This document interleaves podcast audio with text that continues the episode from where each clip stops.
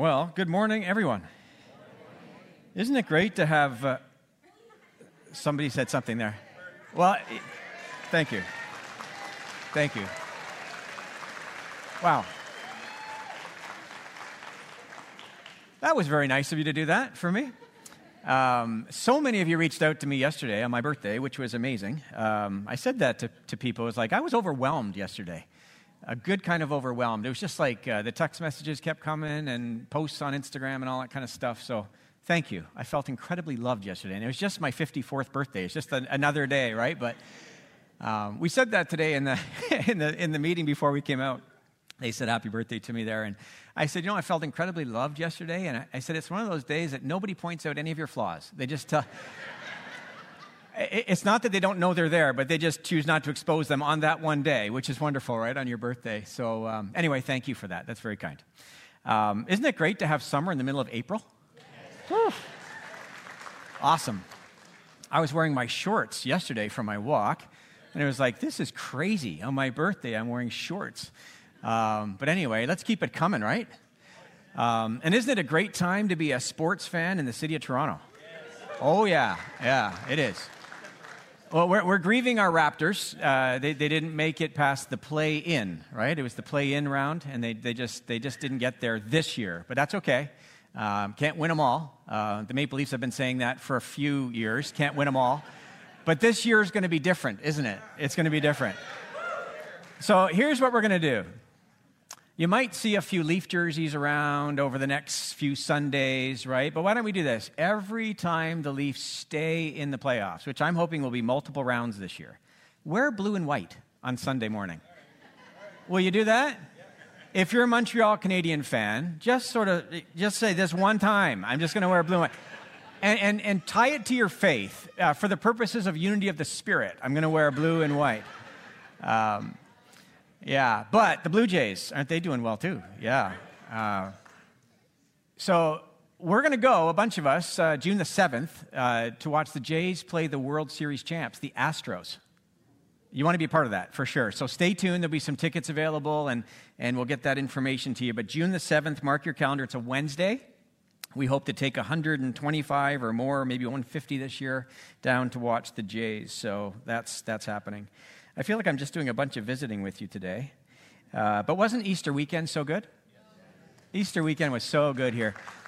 You know, we are, we're on the other side of this pandemic, which is so good, but they, there was like just under a 1,000 people seated here, including our kids, on, on Sunday.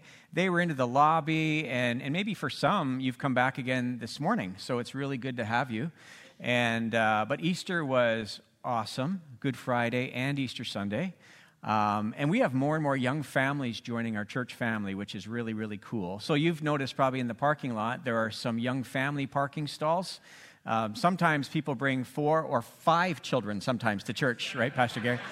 And um, Pastor Gary was very instrumental in making sure that there was some preferred parking for young families. Um, no, he wasn't. There was a conflict of interest, but um, you know, you're unpacking strollers and all that kind of stuff. So, you know, we've got some parking out there for young families. And stay tuned because in the next couple of weeks, there's going to be some places to park your strollers in the lobby, right? That's a sign of a healthy church when you have to have spots reserved for strollers. So, um, and there's some seating at the back as well. Stay tuned for some more, more signing there or some more updates around uh, looking after our young families as well as we can. And those of you who are interested in going to Israel, uh, we have a meeting on April the 30th. We're going to take a, a, a, group of people there for a, a Holy Land tour. Um, our uh, tour director is going to be here on the 30th, and we're going to have a meeting. It, it'll be a brief one right after the morning gathering. But the dates are February 13 to 22, 2024. Okay? So that's on the 30th of April. You'll hear more in the next little while. So, we're starting a new series. Uh, Lauren Alford, or Lauren Rogers, uh, does a great job with our um, sermon bumpers. And so, you already saw a little bit of a preview of where we're going with this next series. Uh, we're going to talk about choosing shalom. There are some words uh, that are so rich when it comes to the original language uh, that it's important for us, whether it be in Hebrew or in Greek, to kind of um, parse it out a little bit. And shalom is one of those terms. In fact, I've been going back and forth with our, um, our contact around going to Israel, and he always signs off with shalom. Shalom. So it, it's a greeting, but it's so much more than that. It's, it's, a, it's a beautiful, loaded Hebrew term that I think we as Christians do very well to um, understand and, and choose to live out. Um, my daughter, one of my daughters, went to uh, an art museum um, uh, just a couple of days ago, and she came back with some stories to tell of what she saw. And there was some like 8th century art there and uh, some beautiful crucifixion scenes that were, were there that were done, you know, many, many, many years ago. But it reminded me a little bit about why the church keeps gathering. Um, the people of God who've put their saving faith in Jesus, we are always, always motivated by, number one, living wholeheartedly for the glory of God and then on mission with Jesus in the world as the Holy Spirit inspires us and directs us. And, and we're also preoccupied with making sure that we um, share the gospel with the generation coming behind us. Um, we are part of a series of consecutive generations. Other generations were faithful to be witnesses. Uh, as the writer of Hebrews says, we are surrounded by a great cloud of witnesses. Well, we are also part of that great cloud. We are on this side of heaven for now. And we have a beautiful responsibility and privilege to continue by the way we live our lives, by the way we speak, conduct ourselves in the world as families, as neighbors, uh, just as participants in the human family, um, that we would be announcing over and over, declaring consistently that Jesus is King. And, and that's what this uh, church is all about, is announcing and declaring that Jesus is King. And uh, so we get to be part of that. We're invited into it, and it's a wonderful thing. And as we sign up to be a part of this Jesus community, shalom is to be our experience. And um, our friends from the Bible Project do such a great job. Uh, but just before we get to that, um, actually, let me find my notes here because I'm all over the place today, and that's all right. Um, our friends from the Bible Project will help us in just a moment. But this is a really, really big idea for us that we'll take with us over the next few weeks. Um, I'll, I'll read it out. When we are at our best, right? Sometimes we are, sometimes we're not, but hopefully we're more at our best than not. When we are at our best, we glorify God. When we are at our best, we glorify God, which means that the glory of God is largely understood as the beauty and the goodness of God. When we're at our best, the beauty and the goodness of God is more obvious in our lives. It's a wonderful thing. It's part of one of the biggest reasons we're on the planet is to give glory to God. So when we're at our best, we glorify God. When we are not at our best, and unfortunately, all of us have moments when we are not at our best, we diminish the glory of God that could be revealed in us. And that's not to produce any shame in anyone, it's just an invitation. I hope today, by the Spirit, for us to say yes to being at our best. There are no perfect people but being on the grow and hopefully progressively resembling the Lord Jesus more and more, we give more and more glory to God. We glorify Him more fully in our lives. So, as we talk about shalom and we get to choose it, sometimes we think it's something that happens to us from outside of ourselves. It's not necessarily exclusively something that happens to us from outside of ourselves only. There is an outside dynamic that comes that changes us, but it's a choice we get to exercise to choose shalom. So, if you're able today, would you stand with me? This is going to be our passage to ponder that we will take with us over the next um, four Sundays. And it's taken from John's Gospel, chapter 14.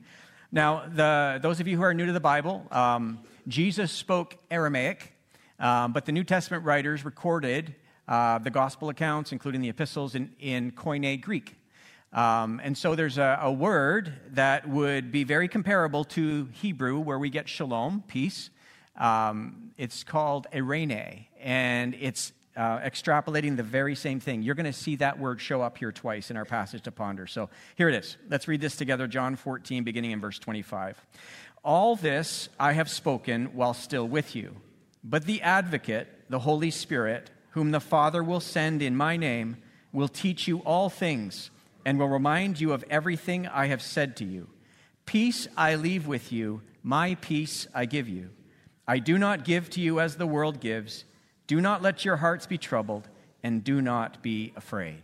The word of the Lord. You may be seated. Um, the shalom of God, the eirene of God. Uh, there is such an overwhelming need for us to experience the generous shalom of God. uh, across all domains of our lives. And we're going to unpack that a little bit later this morning. But here's where the series is going. Today, we're going to talk about choosing spiritual health and wellness. We get to choose it. We're going to talk about choosing spiritual health and wellness. Next week, we're going to look at choosing relational connection and support, an aspect of shalom. We're going to choose forgiveness on week three. And then we're going to choose something that's very hard and extremely liberating called Choosing Radical Acceptance. That's where this series is going, and I hope by the time we're done, there will be a greater measure of shalom that is understood and practiced in our own lives. So, why don't we start today with what is shalom? If you're new to our church, I usually take about 30 minutes or so, and every now and then when I'm inspired, it might become 35 minutes or so, uh, just to unpack a teaching from the Bible. And so um, that's what we'll do again today. Uh, and it's not always me. There are teaching pastors who, who have teaching gifts who make a contribution to the health of our church family as well. But we'll start by talking about what is shalom. So in Hebrew, right, that's the word shalom. In Greek, eirene. I love the Bible Project. If you haven't found it yet, it's just the Bible Project or BibleProject.org. They do some tremendous work there of helping people understand the Bible because it's not always an easy book to get our heads and our hearts around. Uh, here's what Dr. Tim Mackie says about shalom it can refer to the absence of conflict. So if you're experiencing shalom, there can be the absence of conflict, but often refers to something better than just the absence of conflict something better than the absence of conflict in its place. It can mean complete or whole. So if we're experiencing completeness or wholeness, we're experiencing shalom. It can refer to a whole stone. So you have a stone in your hand, and there it is. It's one complete rock or stone um, with no cracks. There are no deficiencies, so to speak, in it. Or a completed stone wall with no missing bricks everything is in its rightful place. There is nothing missing. It can mean to reconcile or heal a broken relationship. If you're alienated to someone, shalom is about being reconciled to someone. And I love this part of it. When two rival nations experience shalom, they don't simply stop fighting, they start working together for each other's benefit. Isn't that good? So it's the Ukraine Russia conflict where they don't just stop shooting at each other, but they actually put down their weapons. They reach out toward each other and say, How can we partner together to make our experience of life better? That's shalom. Can you see how we could use a little bit more shalom in our world? It's not just the absence of conflict in a marriage. You're always going to have a measure of conflict in relationships, but it's actually two people saying, let's partner together to make each other's experience of life better. It's not just um, putting the weapon down. It's actually reaching for each other and having each other's best interest in mind. Let me share a few passages of scripture with you that help us get at this idea of shalom that uh, Dr. Tim Mackie has, has uh, pointed us toward. In Job chapter 5, verse 24, Job writes, You will know that your tent is secure. You will take stock of your property and find shalom, is what it says in Hebrew. You will find nothing missing. It's like a shepherd that goes and takes inventory of their flock. Everything is there, everything is in its rightful place. Nothing is missing. Proverbs 16, verse 7 When the Lord takes pleasure in anyone's way, he causes their enemies to make shalom with them. That's what we just talked about. Between Ukraine and Russia, there is shalom between these warring parties. Uh, Psalm 23, verse 5, absolutely love this. This is David's experience of shalom. When the Lord, uh, sorry, you prepare a table before me in the presence of my enemies, you anoint my head with oil, my cup overflows. My cup's not empty. My cup's not even half empty. My cup's not even full. My cup overflows. Have you ever had a moment in your life? I've had that. Yesterday was one of those moments for me where I just think, oh God, could you be any more good to me in my life? Ever had that moment where you're in a sweet spot and all of a sudden it's like, what did I ever do to deserve this? They're just blessing after blessing. It's like a tsunami of goodness just comes to you. Now, there are other moments in our lives when we say, Could anything else go wrong in my life right about now, right? Maybe that's where you are today. There are ebbs and flows, seasons in our lives. It's never just one dimensional. There are hard seasons in our lives. So, not to be ignored, not to be minimized. But there are these moments. David had great complaint on occasion. You read Psalm 13 How long, O Lord, will you forget me? That was part of his experience too. But in Psalm 23, my cup overflows. When we're experiencing the shalom of God, we realize that our cup is overflowing. We have not just enough, we have more than enough. This is the idea of shalom. Isaiah chapter 9, verse 5. Every warrior's boot used in battle and every garment rolled in blood will be destined for burning, will be fuel for the fire, time to stop the conflict. And then here's the prophet For to us a child is born. We recite this during the Advent season. For to us a child is born, to us a son is given, and the government will be on his shoulders, and he will be called Wonderful Counselor, Mighty God everlasting Father, and Prince of Shalom. Messiah Jesus comes as the Prince of Shalom, and his rule has no end. The everlasting Father, right?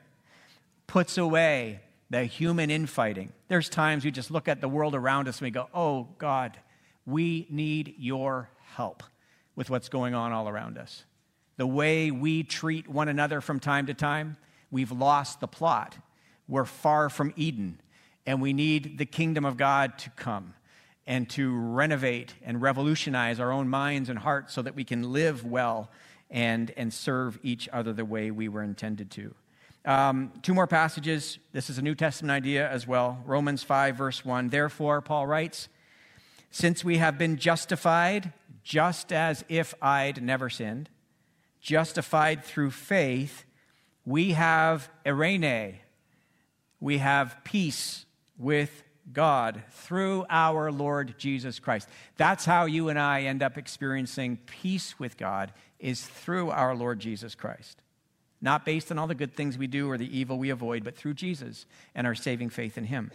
And then finally, Jesus in the great Sermon on the Mount, he says this, "Blessed are the peacemakers." Not peacekeepers, even though it's good to keep the peace, the peacemakers. They step into places where there's the absence of shalom and they bring it. They're shalom bringers. Blessed are the peacemakers, for they will be called children of God. Jesus, Messiah Jesus, is the Prince of Shalom. And we also, when we bring shalom to our world, we become a little bit more like Jesus. So, already mentioned today, it can take the form of a greeting. Uh, when I talk with uh, Jewish people, often it's a shalom conversation, uh, whether it be a text exchange or an, or an email, and just love it. I know exactly what they're saying to me, and I say it right back to them. It's a beautiful, beautiful, beautiful greeting. Uh, again, it's about having enough, more than enough.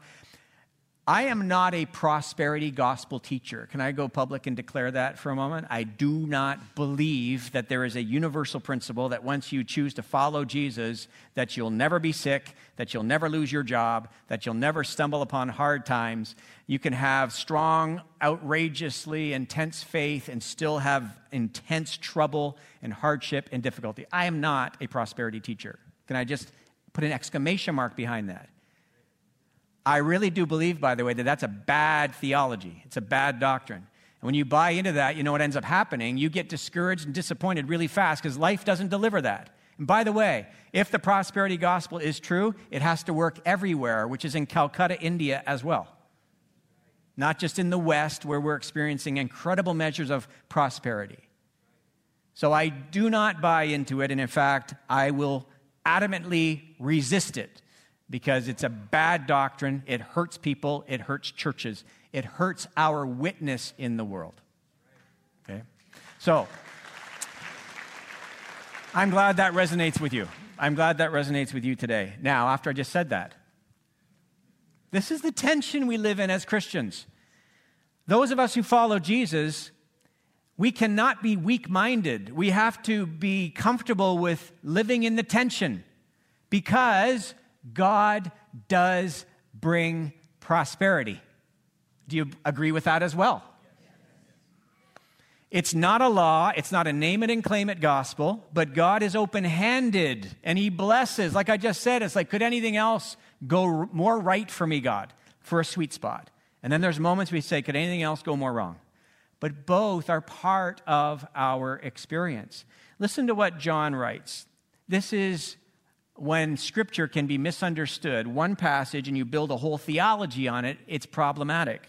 But John writes and says, Beloved, this is his relationship with the first century Christians. Beloved, I pray that in all respects, all respects, you may prosper. That you may prosper and be in good health, he says, just as your soul prospers. So we live in this tension. I used to always teach young people when I was a youth pastor that we should never seek um, the gift, but the giver, right? There's, there's a difference. I don't look to the Father for what's in his hand for me, I just reach for his hand. See the difference? I'm not coming to God for his gifts, I'm coming to God as a son to a father. Thanks be to God, my girls don't live in my home, call me dad for what they can get. There wouldn't be much to get anyway, but you know what I mean, right? I, am not a means to an end for them. Thanks be to God, I am the end. Actually, uh, Bethany and Craig bought me these pants, and, and Riley bought me this shirt on my birthday. So here I am, right? I'm all decked out today. Um, if your family is functioning well too, um, there's unconditional love and acceptance and regard, and everybody is moving toward each other out of love for who we are, not for what we can get. So yes, God does choose to bless people. I do believe wealth comes from God. But I didn't sign up to serve him so he'd make me wealthy. I signed up to serve him because without him, I don't get another breath. I owe him my life. That's why I serve him. And so when he withholds things from me, I don't say, hey, I signed up for this. Where's, where's, the, where's the Mercedes? Where's, the, where's all the prosperity? Is that why you want to follow me, David? You're just looking for what I got in my hand for you? And this is really hard because I'm in good health today. Some of you, not so much. I don't serve him so that he'll keep me healthy. And if by chance one day, and it will likely happen unless Jesus comes for me before then, I'm going to get sick. I'm going to move towards the exit door of this life. My health will deteriorate. And I can't throw up my arms to God and say, How come you didn't? You owe me. I served you X amount. No, He doesn't owe me anything. The moment we start saying, You owe me, we have an upside down approach to God. Everything on the owing side of the ledger is on our part. He owes us nothing. We owe him everything. Whoever's amening me over there, I love you. You're a good man. Yes. Okay, so shalom. Have you got an idea what shalom is? Right? Nothing's missing, whole, there's completeness around it, there's enough, more than enough, there's no gaps or open spaces. It's not just the absence of conflict, it's two parties who are alienated now partnering together, working together. It's beautiful, beautiful word. All right, so number two, what is spiritual health and how do we know if we're healthy? Um, so much could be said about this subject, and I just have a few moments. So I'm just going to kind of touch on what I would consider to be the core aspect of it, okay? What does it mean for us to be healthy, and how do we know if we are from a spiritual perspective? Um, if we are spiritually healthy, there will be a, um, Jesus will be central in our lives. He won't be at the edges, he'll be at the center. And we'll be pursuing what the early Christians called Christ likeness. We will look to resemble him in his character uh, He will be the final authority in our lives. If Jesus says it, I'm in. And, and all the things that go with the journey of following Jesus closely, which includes gathering for worship, you know, reading scripture, offering prayers, being generous with each other, forgiving one another, all those things that are about learning to become more like Jesus in the world. All of that can be summed up with this big word love. If you and I are not doing well at loving God, others, and this one gets missed often, and we're going to spend some time on this ourselves. If we're not doing well at loving God, others, and self, then we are not doing very well in the spiritual domain of life. Spiritual health is primarily measured by our capacity to love. That's it. You can recite the Bible, you can gather seven days a week for worship, you can read the Bible cover to cover twice in a calendar year. If your love is small, small, small, small, small, you have a lot of growing to do. Love is the chief ethic in the kingdom of God. And love is easy on your birthday when everybody is blessing you. Right? It's so easy. Oh, love the world. I'm like Jesus. For God so loved the world, so do I. I love the world incredibly. When everybody thinks you're the worst person on the planet, one of my mentors years ago said, Dave, everybody wants to be a servant in the kingdom of God until somebody treats you like one. Lord, I want to be your servant. I want to serve the world. You start washing feet and people start treating you like your servant. You say, I don't know if I like this. I want to sit at the table and have other people serve me. Love, love, love, love. It is the key metric in the kingdom of God. How do you know if you're doing well? How well am I loving? Ask the people in your world, what is it like to be on the other side of me? That's a dangerous question to ask, by the way. Make sure you're fortified, you're well fed, and then take a risk and ask somebody, say, What's it like to really be on the other side of me? And then sit down and wait for the answer. We have this idea in our minds, right, about what it's like to be in relationship with me. Oh, who wouldn't want to be in a relationship with Dave Larmer, right? I'm this, this, and this in my mind. And then somebody says, ah, That's not how I experience you. It's like, I think, Well, what's wrong with you? All right. What's it like to be on the other side of me? A beautiful question and a hard one to ask. The Shema, we referenced it already this morning. Hear, O Israel, the Lord our God, the Lord is one. Love the Lord your God with all your heart, right? With all your soul. With all, sorry, love the Lord your God with all your heart, with all your soul, with all your strength. See the common word in there that's repeated? All, all, all. The Shema is the passage in the Older Testament. Jewish people, it's the most important one. Distinguishes them from all the neighboring nations, polytheistic uh, neighboring nations around them. The Lord is one. Hear, O Israel, the Lord our God, the Lord is one. Love him with your totality of your person, every part of who you are. It's called the Shema, to hear. Jesus, it's referred to as the Jesus Creed, he builds on it. What's the most important commandment? Jesus says, Love the Lord your God with all your heart, with all your soul. He says, with all your mind. All is repeated again. He says, This is the first and greatest commandment, and the second is like it. Jesus is really saying, You cannot divorce these two. Love your neighbor. And the part that we leave behind often, which we're going to go after right now, as yourself. How well are you doing these days at loving you? The way I understand Jesus is he's actually saying, if there's a deficiency with how you love you, there will be a deficiency on how you love neighbor and how you love God. And then I also believe it's how you love God that impacts how you love neighbor and how you love self. There's like a ebb and flow back and forth between these two. The flow goes this way, the flow goes that way. Some of us in this room today have a really, really hard time loving ourselves because we've had a front row seat to all the failures, all the mistakes, all the weaknesses, all the shame, all the abuse, all the stuff that happened that we took onto ourselves. We have a mental model or frame about how we view ourselves, and we are always less than the person beside us. And the Father is looking to you today and He's saying, I want to lift you from that broken, uninformed view of yourself. Love your neighbor as yourself. All right, so what's this have to do with being spiritually healthy? I think a lot. I think it has an awful lot to do with being spiritually healthy. So, shalom includes love for God, others, and self. And it could be argued, as I mentioned, that neighbor love is predicated by love for self. How do I know if I love me?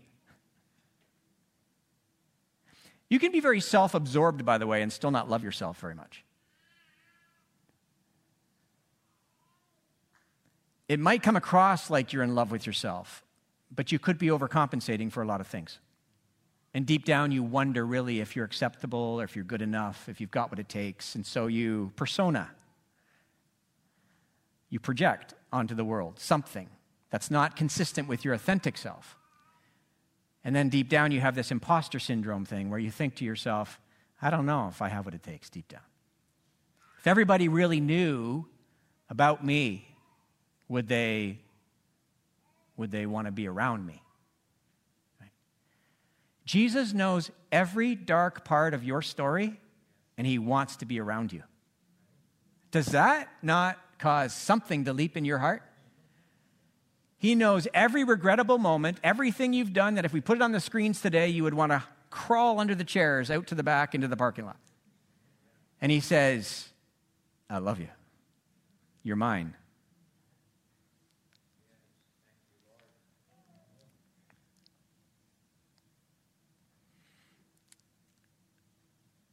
God is not interested in just a part of us, He's interested in us. I, I didn't grow up grabbing that. I think I grew up thinking God was interested in my spiritual life, but not my whole life. God's interested in your emotional well being, He's interested in your physical well being, He's interested in your relational well being, He's interested in every facet of your life. Spirituality is about the total person of you. Jesus, by the way, is not just saving souls, he's saving people. Who you are, everything that you bring with you to life, he's interested in it. He's concerned about it. Remember, when we're at our best, we glorify God across all domains. When we're not at our best, we diminish the glory of God that could be revealed in us. All right, so we're going to go pretty quickly because time is moving here, but I've got these five domains I want to bring to you. This is time for you to take an inventory. Across all domains, what I'm going to ask for you to do is in your mind, maybe you got a piece of paper, your phone, whatever it might be, on a scale of 1 to 10, I'd be very curious. You're not going to tell me anyway, but I'm, I'm, I'm doing it for me, you're doing it for you. Um, on a scale of 1 to 10, with 10 being couldn't be any better and 0 couldn't be any worse, how are you doing across these five domains? Okay? This is consistent with the shalom of God for your life. Let's talk about the mind for a moment. How is your mental health right now? What can I do to improve my mental health right now? And to be clear, it's a cultural buzzword, but it's so true, and the church needs to maybe catch up to it. You know where I'm going with this. It's okay not to be okay? Could you say that with me nice and loud? It's okay not to be okay. I just said that in church. I thought I was supposed to have all my stuff together before I came. No, no, actually, no. You're not. And I got a headline for you. You're never going to have all your stuff together, ever. Well, why am I coming to church then? Well, you're better off being here than anywhere else. And hopefully your stuff is getting, you know, there's progressive aspects to this. But we're all in the process, with the help of the Spirit, getting our stuff together whatever that means, right? So, your mental health, on a scale of 1 to 10, where are you at these days? Like right now, real time, in your mind. 10 couldn't be better, 0 couldn't be worse. By the way, if you need to talk to somebody about mental health, I'm advocating, and I'm actually out there in the community doing it. Uh, I'm advocating that we will bring mental health into the church where spiritual and mental health and all the domains are seen as spiritual. So if you need to speak to somebody, our pastors are ready to meet with you. We have access to counselors. I actually have access to counselors for those of you who may struggle with finances. Talk to me. Okay? I got an inside track on some things that might be able to help you access some mental health supports, even if you struggle with finances. So the mind is the first one. Second one, body. How is your physical well being right now? What can I do to contribute to my own personal physical well being that I'm not doing now? What about eating nutritiously? How are you doing with that? Uh, what about sleep quality? How is your sleep? Anybody here struggle with sleep quality? A few of you are honest. I'm with you. Like it's it's hard sometimes, isn't it? I wake up in the middle of the night and sometimes it's like two hours later, I'm still like this. It's real. Sometimes the stress, the anxiety, whatever it might be. Sometimes it just, our, our, our brains are active and it's just, whoop, there I am. Um, how much water do you drink these days? Pastor Dave, I came to hear about the Lord. water. What are we talking about water for? As my friend, never met him, but I'm going to spend time with him in heaven for sure, John Ortberg, he says the most spiritual thing you can do sometimes is take a nap because you're exhausted. You know, one of the most important things you can do is drink more water. My brain's, all, I got brain fog going on, lots of stuff happening. Have you drank any water lately? No, no, I only drink Coke, Pepsi, whatever. drink more water. It's actually a really good way of looking after your body. Um, am I accessing harmful substances? Am I abusing substances in some way? It's going to hurt my body. It's going to impact my mental health. Right? On a scale of 1 to 10, where are you? All right, we'll keep going. Emotions. Got three more for you. Emotions. What is my emotional state right now? Am I present to myself? And am I aware of what I'm experiencing in my body? Am I self aware, self regulated? Are my emotions driving my life? Or perhaps am I feeling numb, unsure of what I'm feeling? If someone was to come alongside you and say, What are you feeling right now? And you say, I don't know. Maybe there's a bit of a disconnect to your emotional state and how well you're doing there. All right, let's talk about spirit. Am I alive to my purpose? Is the meaning of my life crystal clear to me? Am I walking with God, living life with Him? Or am I at war with God and His purposes for my life? What measure of personal freedom am I presently experiencing right now? Are there addictions and compulsions that are driving my life away from the life of God? Am I driven by rule keeping? rather than relationship with God. Where am I at? Scale of zero to 10. And then the last one is relationships. What is the quality of my relationships presently? Am I experiencing relational connection or am I isolating myself, withdrawing from others? Do I reach for help when help is needed? Or do I offer help when help from others is required? Do I listen well to people or am I preoccupied with myself? These are great questions, right? Other disciplines in society call it self care and do so much better at it than maybe the church does because we've put it in the realm of not important. Almost like self care was equated with selfish living. It's not the same thing. We should care for ourselves if we're going to be at our best and maximize the glory of God um, by the way we live our lives. Okay, we're going to land with this. Number three impediments to shalom. What's getting in the way, right? What is it that's causing us to not be at our very best?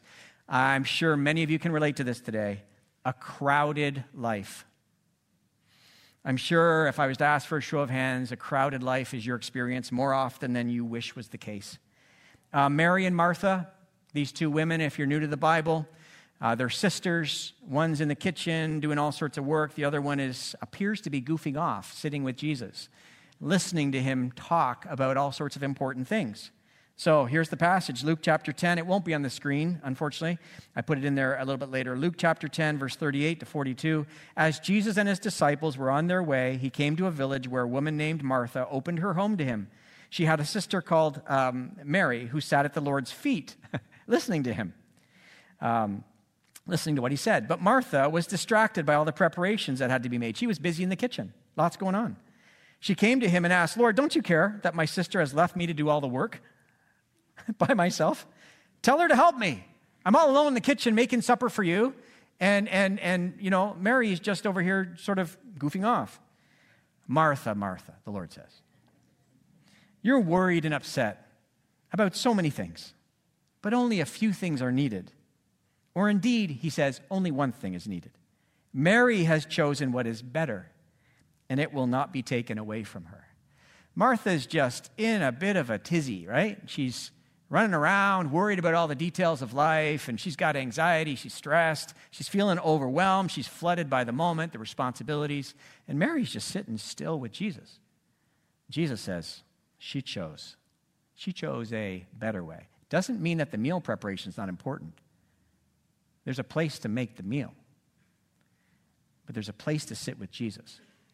And when we sit with Jesus first, we're probably better off to handle life when the stresses come.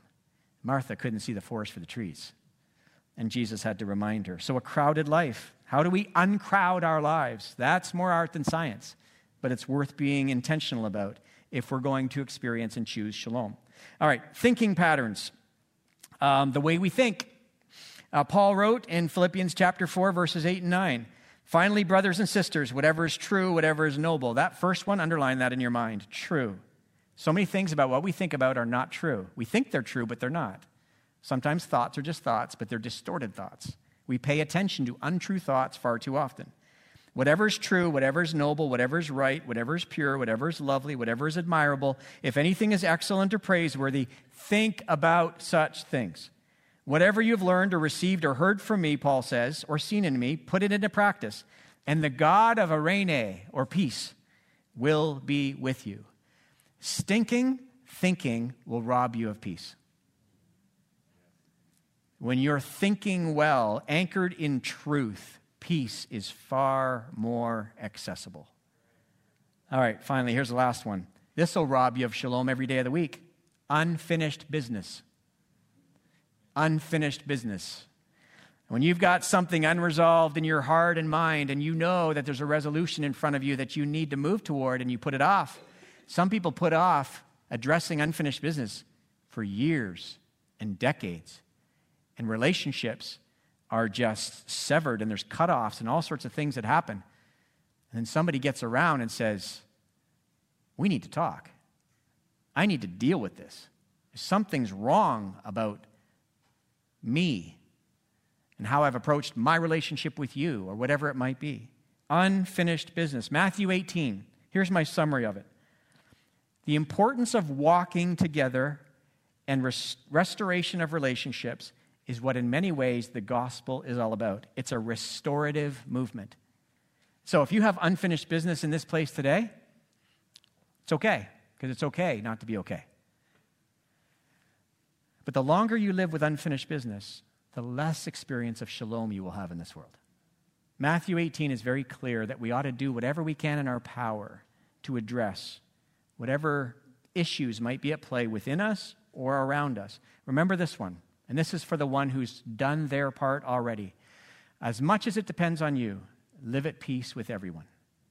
As much as it depends on you. Sometimes you do everything you can and you still are not living at peace with others. Well, that's no longer on you. That unfinished business thing has been largely resolved. You've brought it to God, you've brought it to other people. As much as it depends on you, you're working on it. And so there's no shame and no guilt, and you walk freely in the world. We need to walk freely. Our hands are clean, our hearts are pure, and we're ready to receive all the shalom of God. Life in this world is hard. When we don't deal with our stuff, it's harder. It really is. All right, well, shalom, brothers and sisters. Shalom. Greetings and salutations, they say in the New Testament. The Older Testament, May the Lord bless you and keep you, right? Make his face shine upon you and be gracious to you. Turn his loving countenance towards you and give you shalom. Shalom. All right. Lord Jesus, you are the Prince of Peace. There are troubled waters around us, there are troubled waters within us. And you are the one who speaks to the wind and the waves and you say, Be quiet.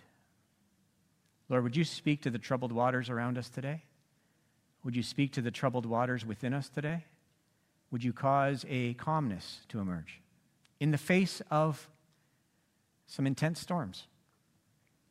May there be an equilibrium about our lives that the watching world observes and says, wow, that's, uh, that's unbelievable. I pray, Lord, that you would help us to deal with unfinished business, to take good care of ourselves, to recognize when the shalom of God has been generously poured out into us, not because we deserved it, but because you were gracious and kind. And help us to return thanksgiving always. In all circumstances, give thanks. For this is God's will for us in Christ Jesus. Lord, thank you for the presence of God in this place today. I feel your presence, Lord. I felt your presence while we were singing. I don't always feel your presence, Lord, but I do today. And when I don't feel your presence, it doesn't mean you're not here. You are here. And sometimes it means that there's all sorts of troubled waters within me that I can't I can't experience the goodness of God. Lord, for my brothers and sisters around me today, I pray you'd flood them. Flood them, Lord, with an awareness of how close you are. Lord, take them literally in your arms and hold them tight today and whisper to them that they are your children and they are forever loved. And Lord, I feel this in my heart today over our church. I pray that you would help us to continue to be faithful, transmitting the gospel to the next generation. I pray that you would help us, Lord, to, in word and in deed, protect the gospel and share the gospel. Protect the gospel and share the gospel. Help us to literally be people who are